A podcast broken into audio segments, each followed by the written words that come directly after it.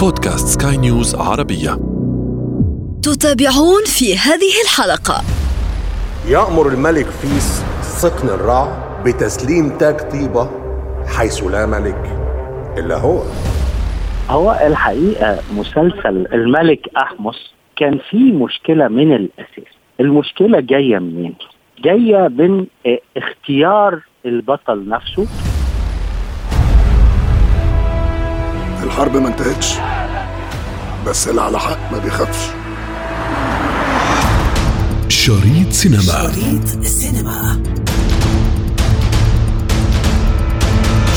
سينما.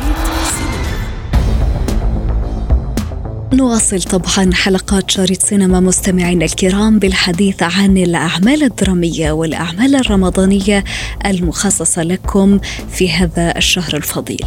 طبعا اليوم سنتحدث عن الجدل الذي قام على بعض الأعمال على بعض المسلسلات على بعض النجوم الذين لا نعلم أننا سنراهم في هذه الأعمال أو من سمعنا عنهم ومن سيكونون معنا في رمضان. طبعا عن كل هذا وأكثر سنحدثكم اليوم في شريط سينما من بودكاست سكاي نيوز عربية. معي أنا ابتسام العكريمي فلا تفوتوا الأمر. شريط سينما. شعوب كتير كانت نهايتهم الهزيمة. لكن هزيمتنا كانت مجرد البداية. البداية من مسلسل الملك أحمس الذي بات حديث الساعة. مسلسل لقى موجة من الازدراء والانتقادات اللاذعة من الجمهور المصري بمجرد الإعلان عن البرومو انتقادات منطقية موجهة للعمل منها تأدية عمر يوسف لدور أحمس وهو ما يتعارض مع الملامح الحقيقية للملك المصري الذي كان يتميز باسمرار البشرة مع بعض التفاصيل الأخرى وهنا لم يفوت محمد رمضان المناسبة لإظهار نفسه. عايز تعمل جيش. وفاكر إن اللكسوس نايمين مش هيعرفوا؟ حياة الذل موت. دلوقتي ما بقتش إنسان عادي. أنت رمز. مش عايز أشوف الخوف من الموت في عين حد فيكم. إحنا هننتصر. هننتصر لأننا بنحارب عشان أهالينا. بنحارب عشان ولادنا. بنحارب عشان بلدنا والنهاردة هنخلي العالم كله يشهد إن المصري ما هزمش الهكسوس وبس لا. المصري هزم الموت. ونخوض أكثر مستمعينا الكرام في جدل المسلسلات الرمضانية ودراما رمضان ونبدأ طبعا بالمسلسل الذي شهد جدل واسع مؤخرا في الآونة الأخيرة ألا وهو مسلسل الملك. وأستقبل الآن ضيفي من مصر الناقد السينمائي أستاذ أحمد سعد الدين. أهلا بك أستاذ أحمد. أهلا وسهلا أهلا. إذا نبدأ بمسلسل الملك هذا المسلسل الذي صنع جدلا آه، ولا يزال حتى الآن طبعا. آه، أنت قريب جدا أستاذ أحمد من موقع التصوير أنت قريب من أسرة المسلسل حدثنا باستفاضة عن الإشكاليات عن التطورات التي حصلت بهذا المسلسل. هو الحقيقة مسلسل الملك أحمس كان فيه مشكلة من الأساس. المشكلة جاية منين؟ جاية من آه، اختيار البطل نفسه اللي هو عمرو يوسف. عمرو يوسف آه، على المستوى الفيزيائي أو الشكل الخارجي هنلاقي إن لون البشرة أبيض عينيه خضراء كان لا يتماشى مع المصريين القدماء. هنا الشكل الخارجي للشخصية في مشكلة. الحاجة الثانية إن بعد فترة وهم بيصوروا هو بيصور وهو دقنه طويلة. في في الدستور الفرعوني أو المصري القديم إن الفرعون كان شايف أو الفراعنة كانوا شايفين أن الشعر وجود الشعر هو تدنيس للجسد. فبالتالي هنلاقي الملك حليق الذقن وحليق الرأس. وعشان بس يتميز كان بيلزق حتة من الشعر على تحت أسفل ال- الفم يعني. فمن هنا بتبقى المشكلة الأساسية إن خارج تماما عن شكل الشخصية. بالنسبة للملابس بعض النجمات زي النجمه ريم مصطفى شعرها لونه أصفر وده ما كانش موجود في المصري القديم ولا في الهكسوس. يعني هذا خطأ شنيع في الديكور. هو هنا بقى المشكلة الأساسية.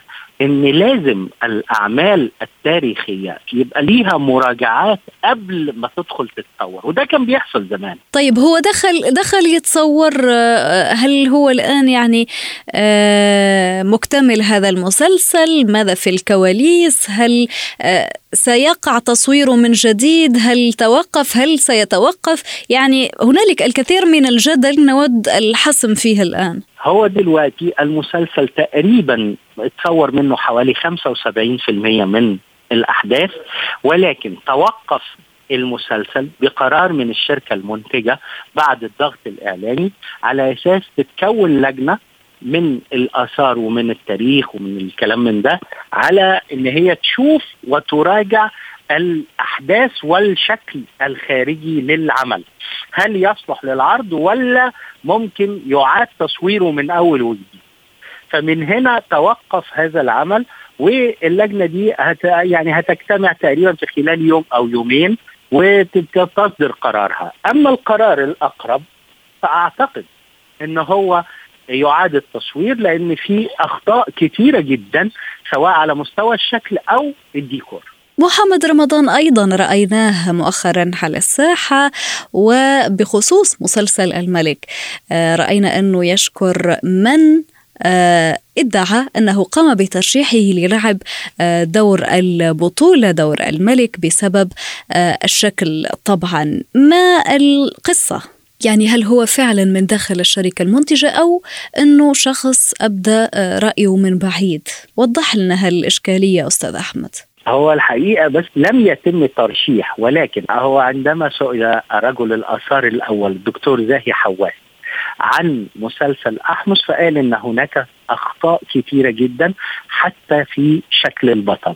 ولما اتسأل مين أفضل آه، شكل أقرب إلى المصريين القدماء فقال الفنان محمد رمضان.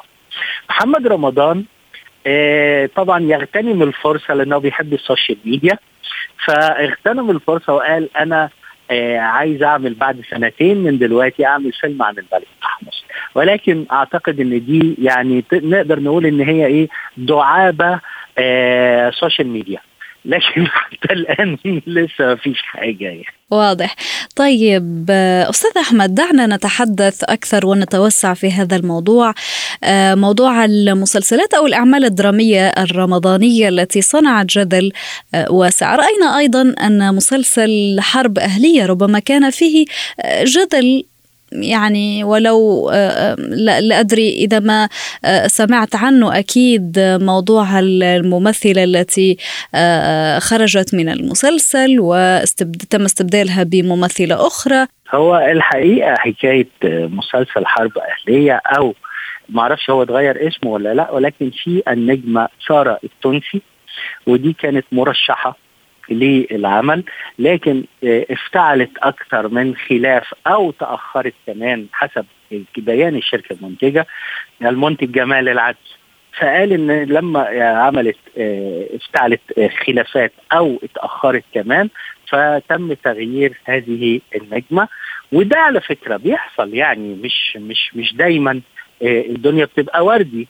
بعض الممثلات بتبقى مرتبطة بعمل أو اثنين في وقت واحد فممكن تتأخر. هي لم تكن مرتبطة بأي عمل آخر وحسب حسب التصريحات التي أدلت بها على الإعلام التونسي هي كانت قالت أنه آه، آه، كرست كل وقتها لهذا المسلسل مسلسل حرب أهلية ورفضت آه، أكثر من عرض. تبقى مشكلة ليها. لو هي كرست وقتها للعمل ده واتأخرت عن هذا العمل تبقى عندها مشكله طيب هل من مسلسلات أخرى صنعت الجدل في هذه الدورة الرمضانية سواء على صعيد السيناريو على صعيد الديكور على صعيد اختيار النجوم في حد ذاتهم؟ حدثنا أستاذ أحمد. هو في مسلسلات أخرى يعني مثلا الفنان أحمد السعدني أحمد صلاح السعدني آه، حصل عنده مشكلة مع نجمه العمل اللي هي ريم آه سوري ريهام حجاج. وقال إن أنا هتوقف على التصوير شوية ولكن تم التصالح بعد بعض الخلافات والتدخلات اللي حصلت. دي برضو من الأعمال. ما ننساش إن في نقطة. كترة الخلافات جاية من إيه؟ جاية من حاجتين. ضيق الوقت فبالتالي الممثل بيقعد أكتر من 17 إلى 20 ساعة في اليوم تصوير. عشان يلحق السباق الرمضاني فدي بتعمل مشاكل كتيرة. الحاجة الثانية بعض التدخلات من آه، نجمة العمل في مع المخرج أو غيره أو غيره فدي بتعمل بعض الخلافات. إحنا طبعا بنسمع عنها كتير ولكن ما يهمنا في الأول وفي الآخر عندما يعرض العمل هل هو مقنع ولا لا؟ هو ده بقى الأساس اللي إحنا بنتكلم عنه. طيب يعني موضوع التدخلات مثلا بين الممثلين والمخرج أو بين الممثلين والسيناريست هذا يعني قد يكون سبب من أسباب آه، ربما توقف مسلسل أو مشكل في عرض مسلسل؟ طبعا. اولا شخصية المخرج لازم تكون شخصية قوية هو اللي بيقود الممثلين. ما يبقاش نجمة أو نجم أعلى من المخرج. مش هو اللي هيمشي العمل. فدي بتصنع مشكلة. وممكن في يوم من الأيام في نجمة بدون ذكر اسمها آه كانت بتصور بمعدل بطيء جدا لأن كل شوت كانت تيجي تشوفه على الشاشة. فبالتالي لما دخل شهر رمضان في الوقت ده ما كانتش جابت 50% من العمل. فتم تأجيله للسنة اللي بعدها. فطبعا دي كانت خسارة على الجهة المنتجة. هنا بتتوقف أمام شخصية المخرج. يعني عندي مخرج الله يرحمه زي حسام الدين مصطفى أو إسماعيل عبد الحافظ أو المجموعة دي ما كانش ممثل يقدر يفرض رأيه عليهم لأن هو النجم وهو اللي قائد لكل حاجة. لكن النهارده بنشوف بعض النجمات مثلا تتدخل في في العمل على أساس إن هي المسلسل يتباع باسمها أو هي جاية من جهة الإنتاج أو غيره. ده كله غلط.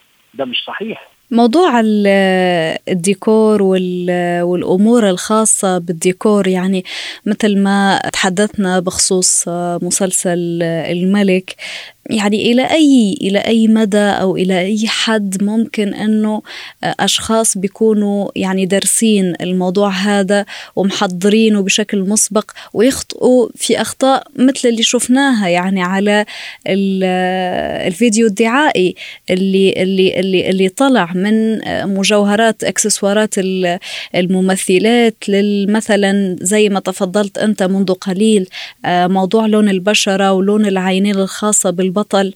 يعني ليش من الأول ما تم أخذ الموضوع حسب الشخصيات التاريخية اللي كانت مصورة في الحقبة هذيك؟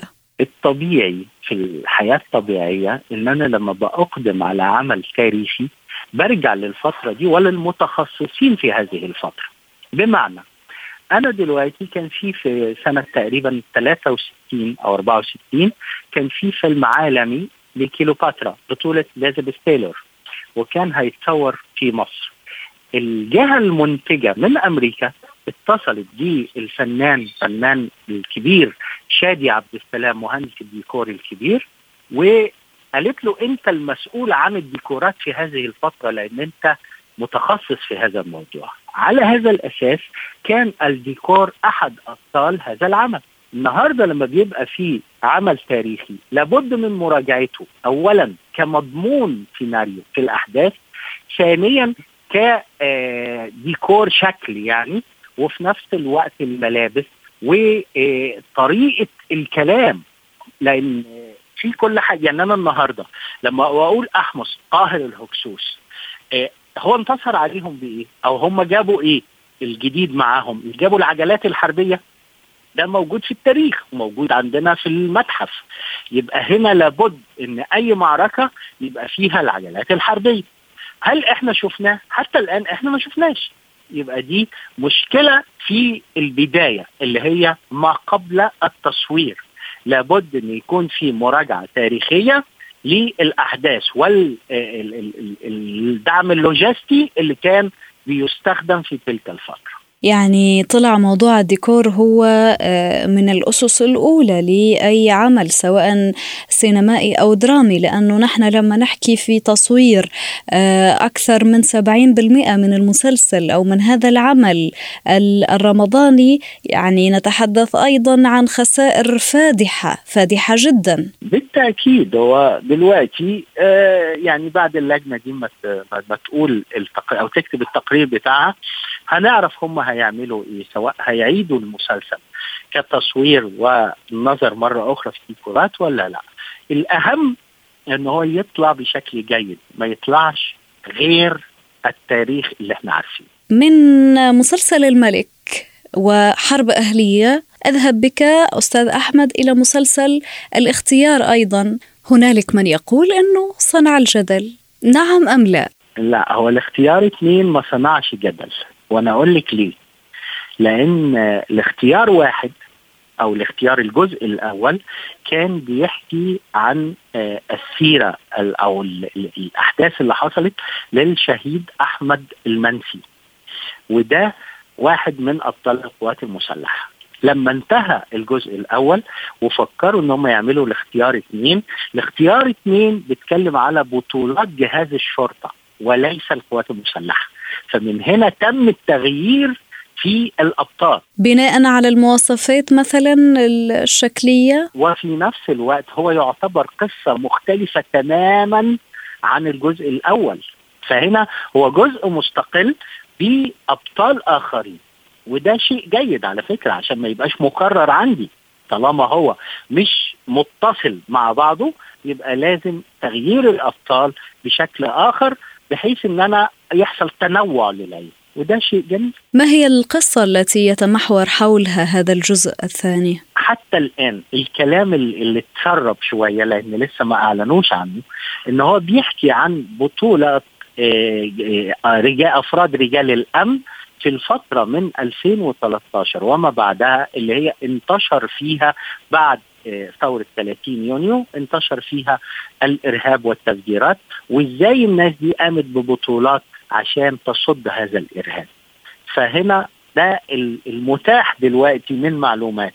أما الباقي فلسه هنشوف. طيب أستاذ أحمد سعد الدين أعطينا رؤيتك للدراما الرمضانية لسنة 2021 أعتقد إن سنة 2021 الدراما الرمضانيه هتبقى في أعلى معدلاتها الجيدة. لسبب أنا عندي أكثر من 25 مسلسل وممكن يصل إلى 30 مسلسل وفي نفس الوقت عندي تنوع كبير جدا في الأعمال الدرامية. في عندي الدراما الوطنية في عندي الدراما الاجتماعية في كمان المسلسلات الكوميدية فبالتالي عندي تنوع في المائدة الرمضانية وهو ده اللي إحنا عايزينه مش عايزين تبقى شكل واحد. عندي كمان نجوم عادوا مرة أخرى زي النجم يحيى الفخراني بقاله سنتين ما اشتغلش فإحنا مستنيين إن هو يعمل عمل جيد لأنه يحيى الفخراني واحد من أهم نجوم رمضان والدراما التلفزيونية على مدار ال 25 سنة اللي فاتت كل الأجيال تنتظر آه، يحيى الفخراني في أعماله الدرامية صحيح. آه، برأيك ما هي الوجبة أو ما هو الطبق المفضل لدى الجمهور في مائدة رمضان. يعني هل هو الدراما؟ هل هو الكوميدي؟ هل هو الأكشن؟ هل هو الأعمال البوليسية؟ هل هو آه، الأعمال الكرتونية التي تسرد بعض القصص القرآنية وما إلى غير ذلك؟ أعتقد في خلال السنوات الماضية العشرة أو 15 سنة الماضية بتغلب الدراما الاجتماعية على المائدة الرمضانية بالنسبة للجمهور لأنه بيحب يشوف إيه هو الحياة الاجتماعية اللي ماشية اللي هو يتناولها المخرج أو المؤلف من وجهة نظره. بس المهم أحس إن هي قريبة مني. فدي رقم واحد. أما حكاية الكوميديا أعتقد إن الكوميديا ليها مكانة كبيرة لكن ما بيتمش التركيز عليها دلوقتي ما أعرفش إيه السبب. لكن في نفس الوقت محتاجين البسمة الجميلة سواء عن طريق البرامج أو المسلسلات. طيب لماذا لماذا في شهر رمضان بالذات لابد من وجود الجرعة الكوميدية؟ هنالك من يقول أن الجمهور يهمل هذه الجرعة هذه الأعمال ويأتي بشهر رمضان ونجده متعطش لمثل هذه الإنتاجات. هل فعلا ذلك صحيح؟ هو الجمهور مش بيعملها ولكن شهر رمضان بيكون التركيز على الأعمال الدرامية كتير. الجمهور طول السنة بيبقى بره البيت وبيشتغل من الصبح للليل لكن دي الشهر الوحيد اللي ممكن الأسرة تتجمع فيه وياكلوا في وقت واحد ويتفرجوا مع بعض الكلام من ده. فبيبقى التركيز في المشاهدة نسبة أعلى من باقي شهور السنة. فعلى هذا الأساس بيبقوا عايزين حاجة light كوميدي عشان تعمل بسمة بالنسبة لهم. بعد يوم شاق من الصيام والحر وغيره وغيره فبيبقوا عايزين البسمة الجميلة دي. وده الجمهور العربي على فكرة بالشكل الكبير بيحب هذا الموضوع. شكرا لك أستاذ أحمد سعد الدين أنت ناقد السينمائي. كنت معنا على بودكاست شريط سينما من سكاي نيوز عربية. وحدثنا أيضا عن الجدل القائم حول الدراما الرمضانية. شريط سينما. ساعات الكلمة بتبقى أخطر من السلاح. في الآخر اللي شايل سلاح ده ممكن يموت واحد أو اتنين. إنما اللي بيتكلم ده ممكن يشيل ألف واحد سلاح. أنت شايف ناس قدامك شبهك زيك زيهم. عايز تمد إيدك ليهم تنقذهم من الخطر اللي هم فيه. كل ما دوائر الدم كترت كل ما بقى في طار في كل بيت في مصر. اللهم جنبنا الفتن ما ظهر منها وما بطن.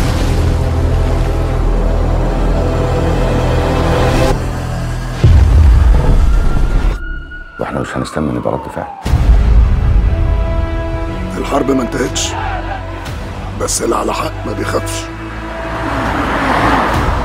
أما مسلسل الاختيار الذي كان بطل السنة الماضية على مستوى النجاح ورضا المشاهد يغير من حلته أيضا ويفاجئ جمهوره بتقديم البطولة للنجمين كريم عبد العزيز وأحمد مكي. تعرفوش إن حق زمايلنا دول هيرجع من كل واحد فيهم. والنهاردة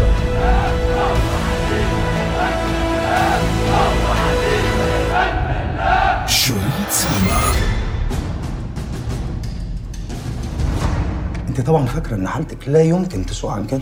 مع الإهمال حالتك هتسوء أكتر وأكتر. أنتوا عيلة غريبة قوي بتصوروا لبعض مجانين في بعض. أصلك بتوحشني. فضلت أغرس برجلي في حياتها من غير ما أحس. لقيتنا متجوزين.